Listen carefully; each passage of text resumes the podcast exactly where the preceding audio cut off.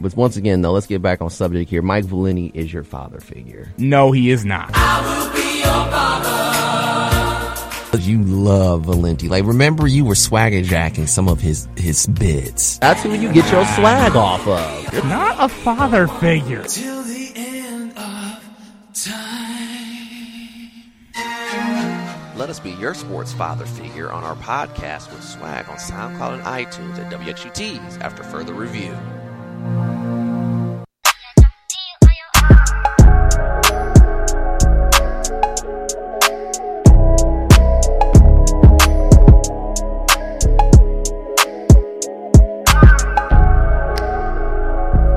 We're back at it here on 88.3 WXUT's after further review. David the Man and Guy Harris here and went from his winners and losers to now the Rocket recap. Rockets end up losing to Ohio State 77 to 21. I actually, if I was a betting man, tried to bet against the spread. They said it's supposed to be a 31 point spread. And I, I thought uh, the Rockets will at least lose maybe at most three touchdowns. But boy, was I wrong. But David, he he really he's gonna really rip into them. Go ahead, David. Yeah, as I teased last segment, this was arguably the wor- the worst football game that I've seen watching the Toledo Rockets, which you know, 14 years started this season, and yeah, part as I think about the three keys to the game, I said Dequan Finn had to be kind of the playmaker, and to his credit, Dequan Finn basically was our offense. Mm-hmm. I mean, he tried to do everything. If you go on social media, which is always accessible, everyone was like, "Oh, who's this Dequan Finn? He's just better than Toledo." Blah blah blah blah blah. You shouldn't. If you know, if he were on a Big Ten school, he should. You know, he would be the best quarterback, second best or third best quarterback in the Big Ten. Transfer portal. Blah blah blah. You know, the usual stuff. Mm, yeah, the yeah the usual stuff. Like where, trying to- where this kid he was under recruited. Blah blah blah blah blah.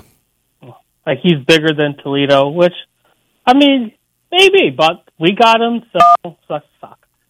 Like you know, he passed for 150 yards, two touchdowns, while rushing for 70 and another score, and basically just his elusiveness and his ability to keep plays alive, including the one touchdown pass that he, um, yeah, one touchdown, the last touchdown pass that he had, which basically was Mike Vick Madden.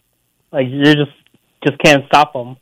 But for me, the key on the defense, which blew everything off, was getting pressure on C.J. Stroud, making Stroud have to throw under duress, and there was minimal to no pressure at all. He had a clean pocket the majority of the night, and it showed in the first half. You know, the mm-hmm. Buckeyes scored on all six of their first half possessions. Yes, you can say that happens sometimes, but the way that they did it was basically just lining up our secondary, who which had no answer. And I've I've probably said it for years now. I hate playing eight to ten yards as a corner on these wide receivers that know where they're going, and so you're already at a disadvantage by playing eight to ten yards soft coverage. And we saw a lot of those passes were both inside slants or post routes, where by the time he makes the move, and our our corners are trying to break on the ball, you know, two or three steps. I mean, 18 of 20 for 297 and and four touchdowns in the first half, passing. We just, we just talked about last segment. Justin Fields less th- has less than that in two NFL games. There are some NFL quarterbacks that are hovering around, you know, 300 yards passing. No. When he left the game, 22 27, 367 yards of passing through the air for the entire game. Even without their star, you know, number one running back. 763 yards of total offense. Like that, that is a slap in the face. That goes beyond embarrassing. That, that, someone head usually gets rolled after 763 yards of total offense. But, but but wasn't this expected though, David? It's one of the most efficient offenses in the country. Very explosive. Did, did you really think the Rockets were going to come in and stop this offense, considering that the MAC is not known for playing defense? It's not. It's it's a league thing. I mean, it's a running joke. Everyone knows that in the MAC, not a lot of defense played. So what was going to be the difference with this team coming up? Now I understand the first two games they played were pretty much lopsided, and they, I guess supposedly they play. They this has been one of the better defensive teams, but Ohio State is a whole different animal. Yeah, like I, I expected Ohio State to score. Like I expected them to get in, you know, to get into the 40s. Like I was, you know, you know, 49-21. Like even even if they had gone to like low 50s, but like defensively we played well, I would have been happy with that.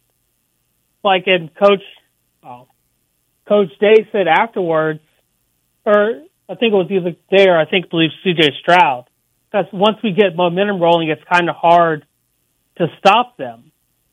And it looked like that because it looked like after about the fourth or fifth touchdown, it looked like the defense just gave up.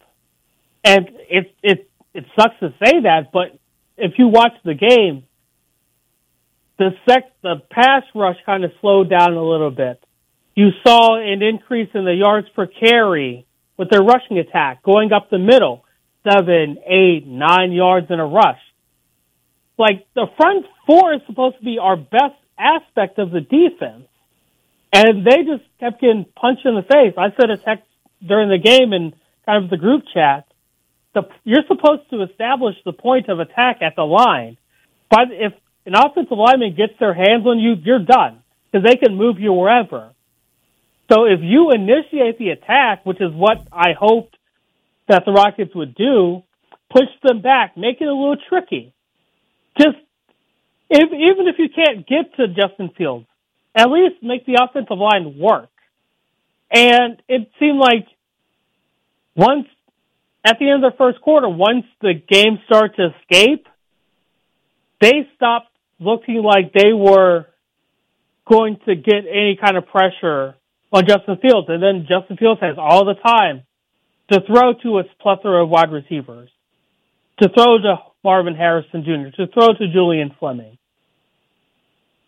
Like, at, at some point you have to look at yourself on the sideline and say, we are better than this. We can't go out like this.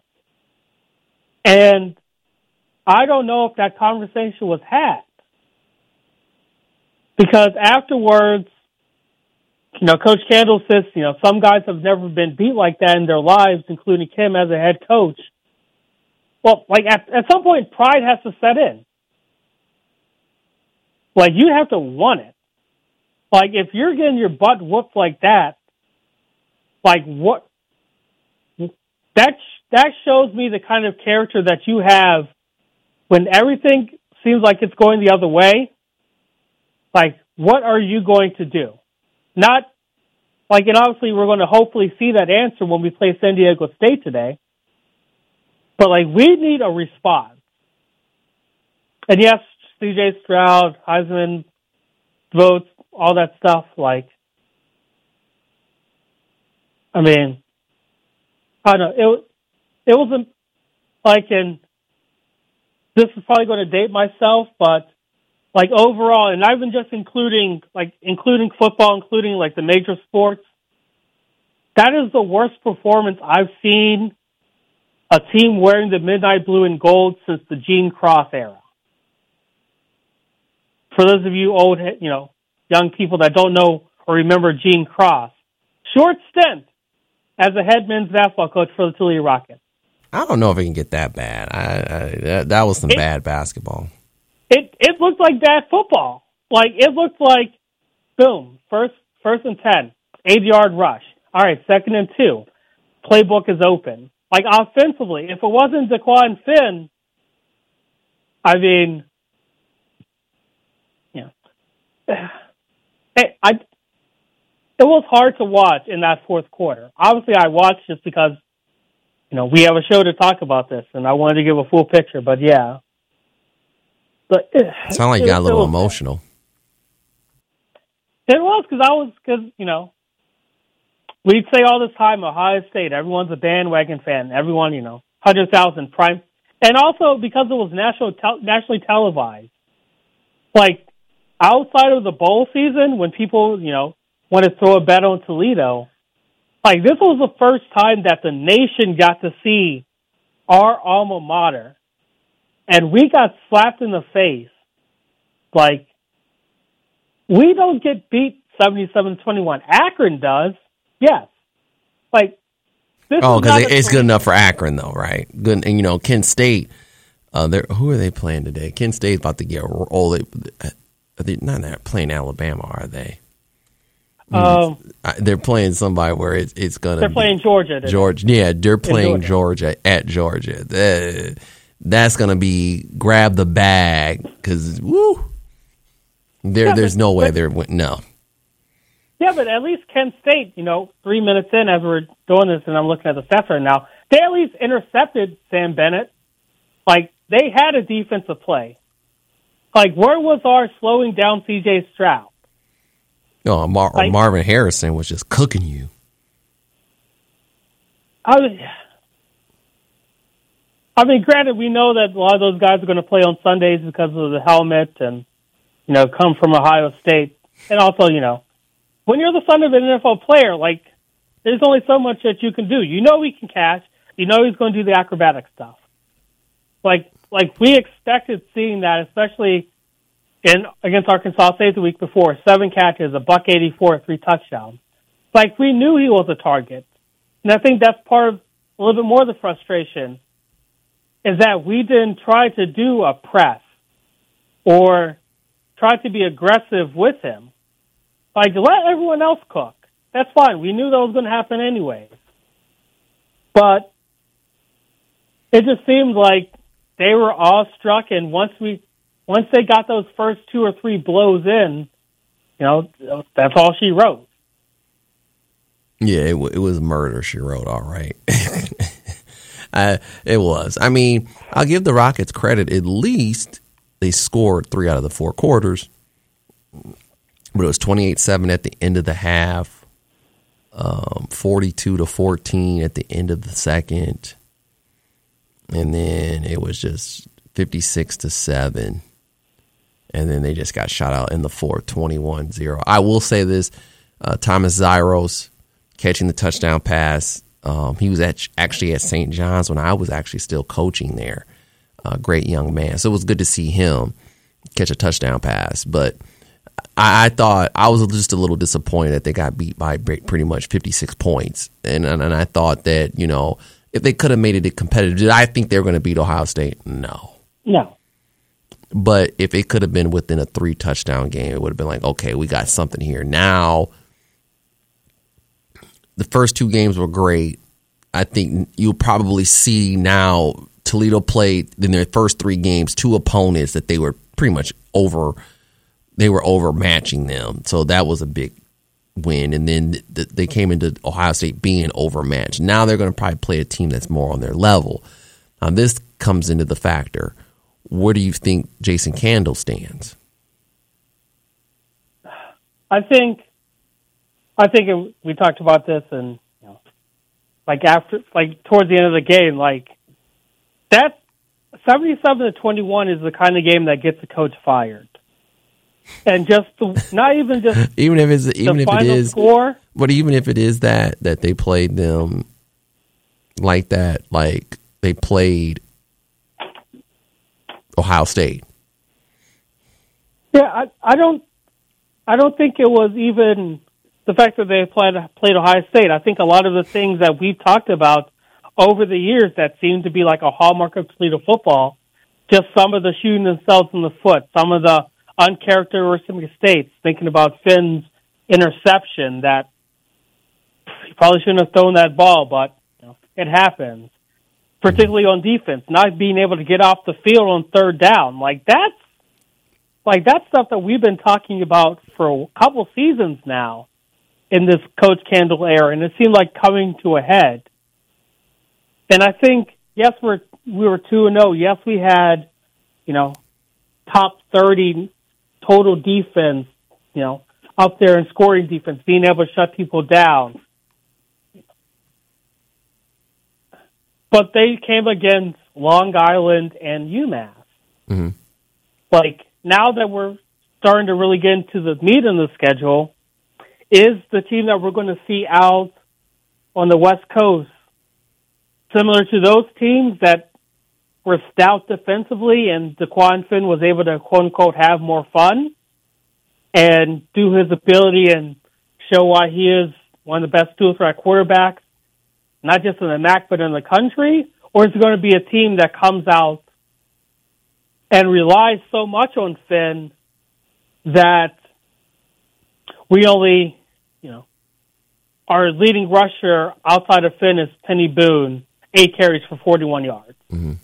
Where our defense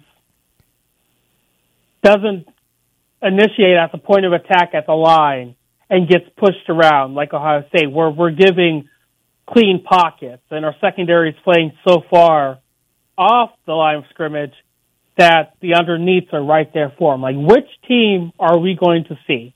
And I think that's going to determine and dictate whether Coach Candle, like, how hot his seat is heading into MAC play. Mm-hmm. Because if we play like we did against Ohio State, Northern Illinois is going to kick our butts. Western Michigan is going to kick our butts. And then there will be no conversation about going to Detroit because we would have lost it. Right. Well, we'll we'll see what happens against San Diego State. I like I said, I was I was a little disappointed at the at the game, but at the same time, it's against Ohio State. Would have liked it to be a, at least uh, uh, on national first time ever on national television. It being competitive like it was when we went down there. It was 27-22. Now, obviously, they were missing some key pieces on that Ohio State team with Pryor, Herron, Herron, and um, Boom Herron, and um, was it Michael Thomas? I think Yeah. on defense, and Tressel was out. So yeah, I was expecting that, but it would have been nice if they would have if they would have been within three touchdowns. I think it's better to those games you know when you're not going in to win is to leave with some respect. And, and I, I kind of think it, it turned into a laugher. I think once when time when the Rockets got scored on early, and then the Rockets came back and scored, people were like, "Oh, we might have something here. Let's see how they respond." And they didn't respond very well. I, I, I think if the game would have been a little bit more competitive, it would have gained respect for the Rockets, but it would also gain overall respect um, for the, the MAC conference as itself. Yeah, and kind of similar, like that was the opportunity for us to have a repeat of what happened in 2011, where going in, kind of it's like, oh, you know, MAC school, but but now they know. After you know 2011, they're like, oh, this school played us tough last time. Hopefully, they give us a you know a good fight. And now we're walking out being laughed at like we were laughed in in 2011. And that that's an ugly that's an ugly taste to have in your mouth. But Well, what the, you- you're saying they were laughed at in 2011? no, the fans were thinking about us, you know, the same way that they were thinking about Akron before they played us. Yes, yes, yeah. They, they probably were like, "See, we we knew this was going to happen. That this team is trash." Yeah. Yes, I, I I hope that's not the feeling that people, and you know, obviously Buckeyes fans are irrational, and you know, so I'm sure that some of them are thinking like, oh, you know, that that 2011 thing was just a flash in the pan kind of thing. Mm-hmm. But Mm, well, I mean, like I said, you get it all out uh, to see how the rest of the season goes. Um, and, and it is, you know, it is, it is what it is. Um, yeah, that's just that's just what what what what it is. I mean, oh well. Uh, actually, let's go and see um, who the Rockets basically have up for their next few games because they actually got some really good games coming up that'll really um, define their season. Uh, I- obviously, saying it where now next weekend, October first, Central Michigan is homecoming. That'll be on the NFL Network, actually, at the Glass Bowl. That'll be a game at three thirty. Then the next week, in two weeks, at Northern Illinois in DeKalb. That's an early, very usually Northern Illinois is a MAC uh, weekday game in November. That'll really be telling where the season's going to be going. And then they come back home the following weekend against Kent State, which will be family weekend. Yeah, will be a an interesting slate, but I think that whatever happens out in San Diego at Snapdragon Stadium, I think is going to say a lot about how the Rockets are going to head into some action because they can't play flat on homecoming because they will get booed out of the stadium. You think so? If, if we if we come out flat against Central Michigan, there's going to be one or two boo birds. That press conference is going to, yeah, gotta take care of business. Gotta take care of business. We'll we'll we'll we'll see what happens. So that was another good segment there, David. When we return, uh, when we return, we're going to talk a little bit about someone that's been having a really bad week, and that's Ime Udoka. Woo! It's it's it's it's gonna be it's gonna be interesting, man. Very very very very very very very interesting with Ime Udoka and what's gonna happen next. Um, but yeah, you're listening to 88.3 WXUT's. After further review, as we mentioned before, talk a little bit about Ime Udoka. Udoka. Make sure you always listen to us on WXUT 1130 to 130 live on the radio, or we have our live feed up on After Further Review Sports Show on Facebook. We're also on AFR Sports Show on Twitter and on SoundCloud and iTunes. We have up the podcast. When we return, drama in the NBA.